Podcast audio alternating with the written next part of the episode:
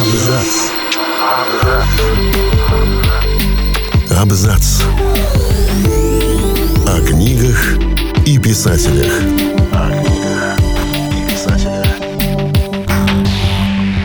Всем привет, я Олег Булдаков, и сегодня я расскажу вам о жизни Роберта Шекли. Роберт Шекли оказал большое влияние не только на американскую, но и на русскую фантастику.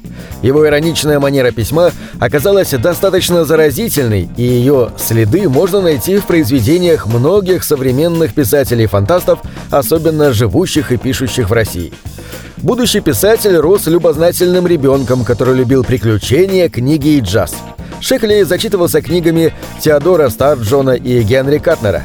Грезил стать признанным автором бестселлеров и начинал первые работы на печатной машинке. Правда, попытки попробовать себя в качестве писателя не увенчались успехом. Когда Шекли исполнилось 16 лет, он принял решение жить отдельно от родителей. Однако это ни к чему не привело. Сам автор многое перепробовал в своей жизни, прежде чем выйти на тернистую дорогу литератора. Будучи выходцем из Бронкса, где он родился и окончил среднюю школу, Шекли достаточно долго проработал и мальчиком на побегушках, и продавцом, и садовником. Во второй половине 40-х годов прошлого века будущий писатель был призван в армию США, где впервые попробовал себя в литературной работе. Там он стал редактором военной газеты, издаваемой в полку.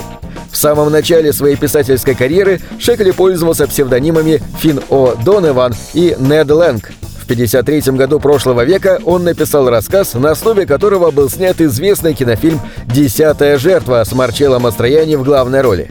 Талантливого писателя заметили и пригласили работать в ежемесячный американский журнал Galaxy, специализировавшийся на научной фантастике.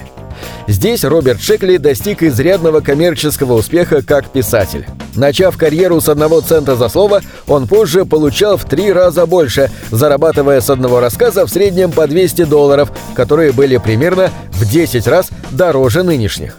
Тогда же Шекли увлекся написанием сценариев и придумал полтора десятка серий для «Капитана Видео» и шесть десятков пятиминуток для телесериала «По ту сторону зеленой двери». Одним из самых успешных романов Шекли стал роман «Цивилизация статуса», опубликованный в 1960 году.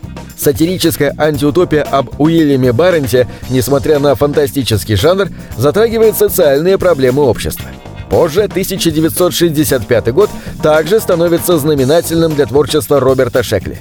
Журнал Galaxy опубликовал его повесть «Обмен разумов», а затем через год выходит доработанный книжный вариант. В 1968 году выходит повесть «Координаты чудес». Считается, что с нее начинается всемирная слава фантаста. Роберт Шекли, как и многие другие талантливые фантасты, предсказал появление немалого количества вещей, которые окружают нас сейчас – Например, он предвосхитил появление глобальной компьютерной сети, чей прообраз упоминался в его произведениях. Когда интернет действительно появился, автор, несмотря на свой солидный возраст, с удовольствием начал им пользоваться. Литературное наследие Шекли довольно обширно и составляет свыше двух десятков полноценных романов и четырех сотен более коротких произведений, таких как повести и рассказы, напечатанных в чертовой дюжине авторских сборников. Его с удовольствием переводили на разные мировые языки. Каждое произведение фантаста — особый мир необыкновенной философии, размышления о добре и зле, поиск смысла человеческого существования.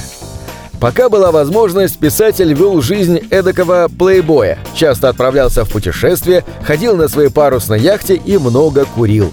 Он успел жениться целых пять раз и стал отцом четырех детей. Долгое время он проработал в англоязычном журнале «Омни», который в СССР иногда можно было купить в киосках «Союз печати». Несколько раз Шекли приезжал в Россию и на Украину, где встречался со своими многочисленными поклонниками и участвовал в различных литературных мероприятиях. Что интересно, его тягу к курению всегда уважали и разрешали Шекли курить даже в неположенных местах, наподобие библиотек или фан-клубов. К сожалению, его последний приезд на Украину в 2005 году был омрачен болезнью. Шекли заболел так сильно, что ему пришлось лечь в местную больницу, а поклонникам оплачивать лечение, так как у автора не было медицинской страховки.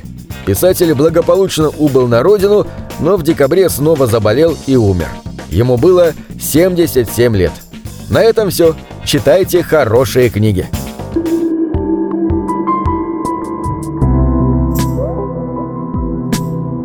Книги — это двери, что выводят тебя из четырех стен — с ними ты проживаешь другие жизни, а свою умножаешь в тысячу раз. Тысячу раз.